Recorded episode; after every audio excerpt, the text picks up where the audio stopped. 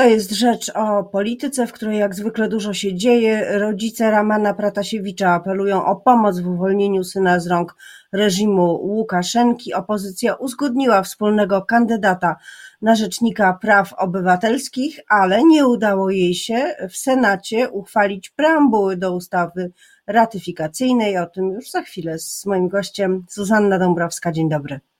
A moim gościem jest senator Koalicji Obywatelskiej Bogdan Klich. Witam pana. Witam pani redaktor. Dzień dobry państwu.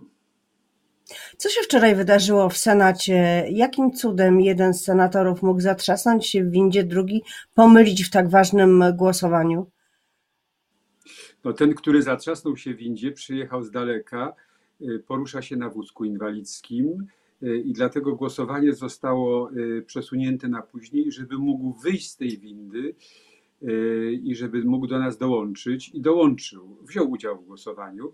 Natomiast dwaj inni senatorowie zaliczyli wpadkę i to bardzo poważną wpadkę, co uniemożliwiło dołączenie preambuły do traktatu ratyfikacyjnego, no ale jest uchwała, jest uchwała, którą później przyjęliśmy i która to uchwała rozwija te treści, które były w preambule i uzupełnia je o zupełnie nowe, no bo w preambule, w projekcie preambuły można było zapisać tylko to, co nienormatywne. Na to się godzili prawnicy, a nie można było zapisać e, konkretnych e, zobowiązań. A uchwała wyznacza kierunek, w którym powinna, powinny postępować polskie władze, żeby mm, e, realizacja Krajowego Planu Odbudowy, czyli wykorzystanie tych gigantycznych pieniędzy, około 260 E, miliardów złotych w ciągu najbliższych lat odbywało się w sposób sprawiedliwy, przejrzysty i z równym dostępem dla wszystkich zainteresowanych, żeby skorzystali na tym wszyscy obywatele i wszystkie obywatelki Polki, a nie tylko wybrani. A czy ci senatorowie, którzy zaliczyli wpadkę, mogą się liczyć z jakimiś konsekwencjami formalnymi, służbowymi, klubowymi? No w tej sprawie decyzję będzie podejmowała rzeczniczka dyscypliny całego naszego, y, naszego klubu. Y, wczoraj y, pan senator Pociej przeprosił wszystkich, mm, wszystkich ludzi w Polsce za, za to, że pomylił się podczas głosowania. Takie przeprosiny są na miejscu. A drugi senator? A drugi senator mam nadzieję, że to uczyni. W takim razie jaka będzie dalsza e, droga postępowania Koalicji Obywatelskiej? Uchwała jest uchwałą Senatu, nad nią Sejm głosować nie będzie, e, ale Sejm będzie, e, nie będzie też głosować nad ratyfikacją. Jest już, mówiąc potocznie, pozamiatane. Opozycji nie udało się nic dołożyć do tej ratyfikacji. Najpierw w Sejmie awantura, a teraz wpadka.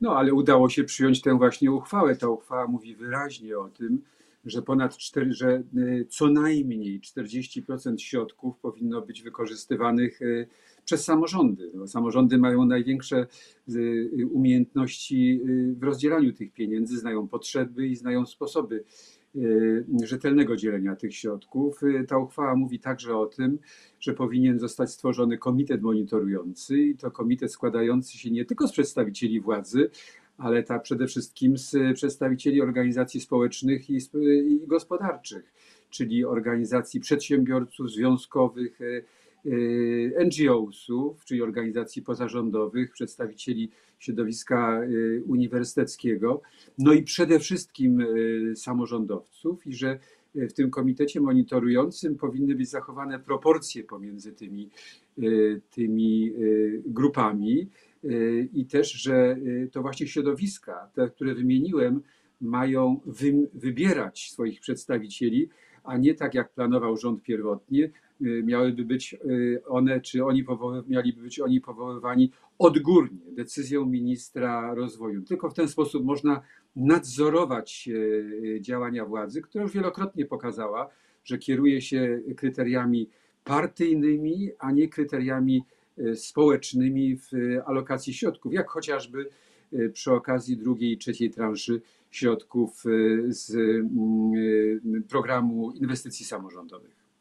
Ale czy władza posłucha się uchwały Senatu? Zresztą ten warunek, żeby to same te środowiska i organizacje wyłaniały reprezentację, stawiała też lewica, uznała, że coś załatwiła. Na piśmie chyba nic nie ma w dalszym ciągu. Teraz jest uchwała Senatu jako następny element nacisku i presji, ale czy rząd musi to brać pod uwagę? Nie jestem pewna. No, o, tych, o tej uchwale już yy, wiedzą wszyscy samorządowcy, wszystkie NGOsy, wszyscy Y, zainteresowani, więc y, y, ani my nie odpuścimy, ani oni nie odpuszczą. Ten nacisk będzie przez cały czas, a jeśli by się okazało, że w tak zwanej ustawie wdrożeniowej nie będzie takich właśnie zapisów, to wtedy jesteśmy gotowi do tego, żeby powołać społeczny komitet monitorujący, czyli taki, który kompletnie z zewnątrz będzie patrzył władzy na ręce. Czy jest Pan już jako senator gotowy do kolejnej rundy głosowania w sprawie powołania Rzecznika Praw Obywatelskich? Sytuację mamy taką, że jest dwoje kandydatów. E, nieoczekiwanie kandydatką PiSu jest senator Lidia Staroń, która miała być kandydatką porozumienia, a porozumienie popiera kandydata opozycyjnego, profesora Wiązka, który e, rzeczywiście dostał poparcie od wszystkich partii opozycyjnych. Co z tego wyniknie? Panie senatorze, czy Sejm z porozumieniem, jeśli oczywiście porozumienie dotrzyma siły ty, tej, tych swoich złożonych podpisów, pięciu bodajże, e, wybierze opozycyjnego kandydata, tak żeby Senat nie musiał brać znowu wszystkiego na siebie?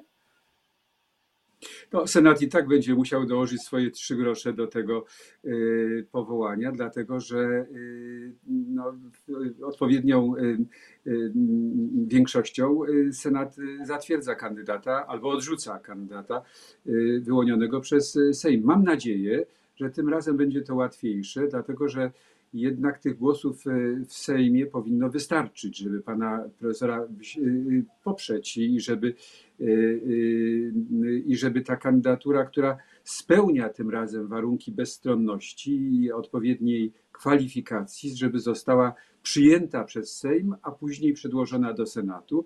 Wtedy byłaby szansa w Senacie na poparcie tej kandydatury. E, senator niezależny Krzysztof Kwiatkowski, znany, znany panu na pewno e, bardzo dobrze, powiedział e, w rozmowie telewizyjnej, że nie wyklucza też poparcia dla senator Lidii Staroń, gdyby to ona była wybrana przez Sejm, ale oczywiście, tak jak każdemu kandydatowi, będzie jako senator stawiał bardzo trudne warunki. Natomiast nic nie jest wykluczone. Czy pan widzi to podobnie, czy też wybór Lidii Staroń, gdyby, gdyby ją wybrał Sejm, jest e, z punktu widzenia koalicji obywatelskiej zupełnie niemożliwy, nie wchodzi w grę. myśmy e, w takich kategoriach do tej pory nie, e, nie rozmawiali i też nie wypowiadaliśmy się. My w Senacie będziemy czekać na konkretnego kandydata przedstawionego nam przez Sejm. Ja mówiłem o tym, jakie, jaka szansa stoi w tej chwili przed Sejmem.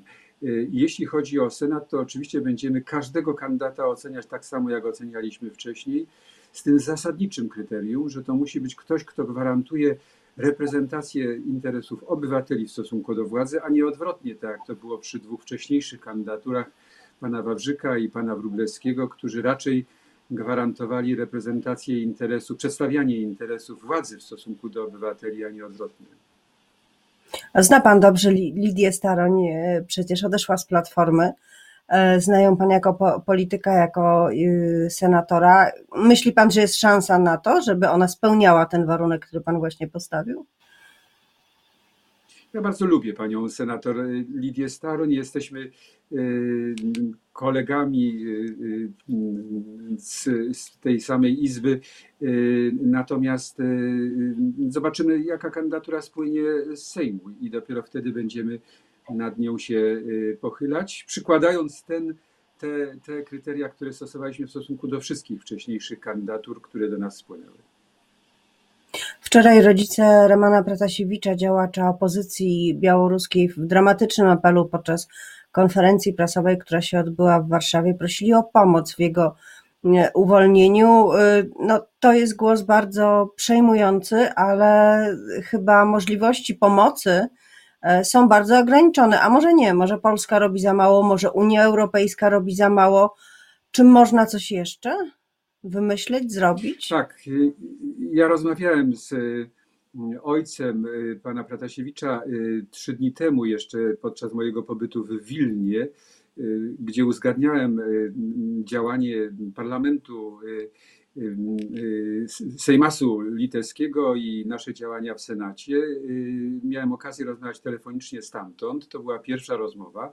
Y, Odnotowałem wszystkie oczekiwania ze strony rodziców y, y, Ramana Pratasiewicza. One są w pełni uzasadnione. One czekają na realizację. W związku z tym rozmawiałem y, z, na ten temat z wiceministrem spraw zagranicznych Rzeczpospolitej Polskiej, uczulając na to, co jest do zrobienia w tej sprawie. I wczoraj miałem okazję też telefonicznie zakomunikować rodzicom pana Pratasiewicza, że polskie Ministerstwo Spraw Zagranicznych zobowiązuje się do podjęcia y, pewnych kroków, o których y, no, trudno by było mówić publicznie, więc nie będę ich przedstawiał. Natomiast mam na, to, to, to jest takie pośrednictwo, które do nas, y, parlamentarzystów, należy. To my jesteśmy od tego, żeby wysłuchiwać oczekiwania publiczne i przedstawiać je urzędującym przedstawicielom władzy i tak rozumiem też swoją misję. Natomiast.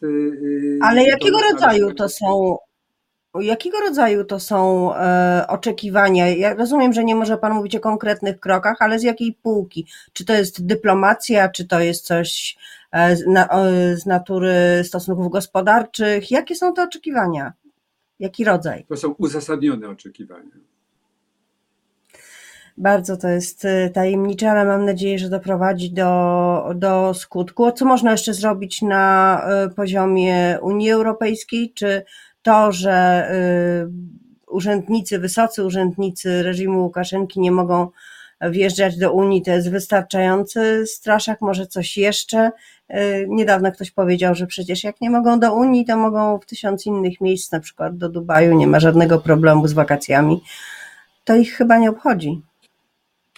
Y, Zasadniczą sprawą, która Unia musi zrobić, y, to jest wydłużenie sankcji, y, wydłużenie listy osób objętych sankcjami indywidualnymi. Opozycja białoruska zidentyfikowała kilkaset osób odpowiedzialnych za akty terroru w stosunku do obywatelek i obywateli Białorusi. Te nazwiska są znane, te osoby są z, zidentyfikowane. W związku z tym Unia Europejska teraz, pracując nad listą osób poddanych y, tym sankcjom, powinna uwzględnić nie tylko tych, którzy podejmowali decyzje i podejmują, ale także tych, którzy je wykonują. To nie tylko ramię, ale cała ręka powinna być, y, y, ta ręka terroru powinna być objęta y, sankcjami. To powinno być kilkaset osób, które znalazły się na tej liście sankcji indywidualnych. Po drugie, y, po doświadczeniu z y, Ramanem Pratasiewiczem jest rzeczą absolutnie niezbędną, żeby y, aktywiści białoruscy działający z Polski zostali objęci ochroną ze strony naszej, naszej władzy, dlatego że można sobie wyobrazić działania odwetowe w stosunku do nich ze strony reżimu Łukaszenki, także na terytorium Rzeczpospolitej Polskiej. Im włos z głowy nie może spaść i dlatego część z nich, tych najbardziej aktywnych, powinna być pod ochroną państwa polskiego. Na koniec pytanie o Platformę Obywatelską i o to, co będzie się dalej działo y, w środku w partii. Y, Podobno y, wszyscy, mm, no może nie, nie zawiązywali nowych przyjaźni na ostatnim posiedzeniu, ale jednak podobno atmosfera się poprawiła. Borys Budka dalej jest przewodniczącym ale nie widać, żeby to Platformie jakoś szczególnie pomagało w sondażach, w tej konkurencji z Polską 2050. Oczekuje Pan jeszcze jakichś wzmocnień, jak to się mówi w języku piłkarskim? Jacyś rezerwowi może wejdą na boisko? No, y, podczas tego długiego, bo już ponad sześciogodzinnego posiedzenia klubu odbył się y, zbiorowy rachunek sumienia i y, zostało złożone mocne postanowienie poprawy. W związku z tym mam nadzieję, że, że to zaskutkuje i że rzeczywiście Platforma wyjdzie na, na prostą y, i że na tej prostej będzie robiła y, dobre rzeczy. Myślę, że ten sygnał, który popłynął wczoraj ze Zjednoczonej y, opozycji wspartej przez porozumienie pana Jarosława Gowina w sprawie kandydata na rzecznika praw obywatelskich e, pokazuje, że e, Platforma e, nie tylko zachowuje sprawczość, ale też jest otwarta na propozycje innych, a to jest warunkiem dobrej współpracy w opozycji. Mam nadzieję, że Platforma pójdzie do przodu i mam nadzieję, że cała opozycja będzie coraz częściej występować ze wspólnymi inicjatywami, bo taka jest jej rola. Bo na tym polega obowiązek opozycji demokratycznej, żeby nie tylko kontestować, ale też przedstawiać propozycje rozwiązań. My jesteśmy gotowi do tego. No i mam nadzieję, y, wypada mieć nadzieję, że nie będzie się y, zjednoczona w Senacie opozycja mylić e, w głosowaniach, bo to jednak też pewnie obniża notowania. Bardzo dziękuję za rozmowę. Gościem Rzeczy o Polityce. dziękuję. Też wyrażam taką, też wyrażam taką nadzieję, zwłaszcza, że bardzo napracowaliśmy się przez ostatnie tygodnie nad tym, aby e, zarówno preambuła, jak i ta uchwała, o której wspomniałem, odzwierciedlała naszą troskę o dobre wykorzystanie i e, zabezpieczenie tych dużych pieniędzy, które się Polakom należą. Gościem Rzeczy o Polityce był senator Koalicji Obywatelskiej Bogdan Klich. Dziękuję jeszcze raz. Dziękuję bardzo.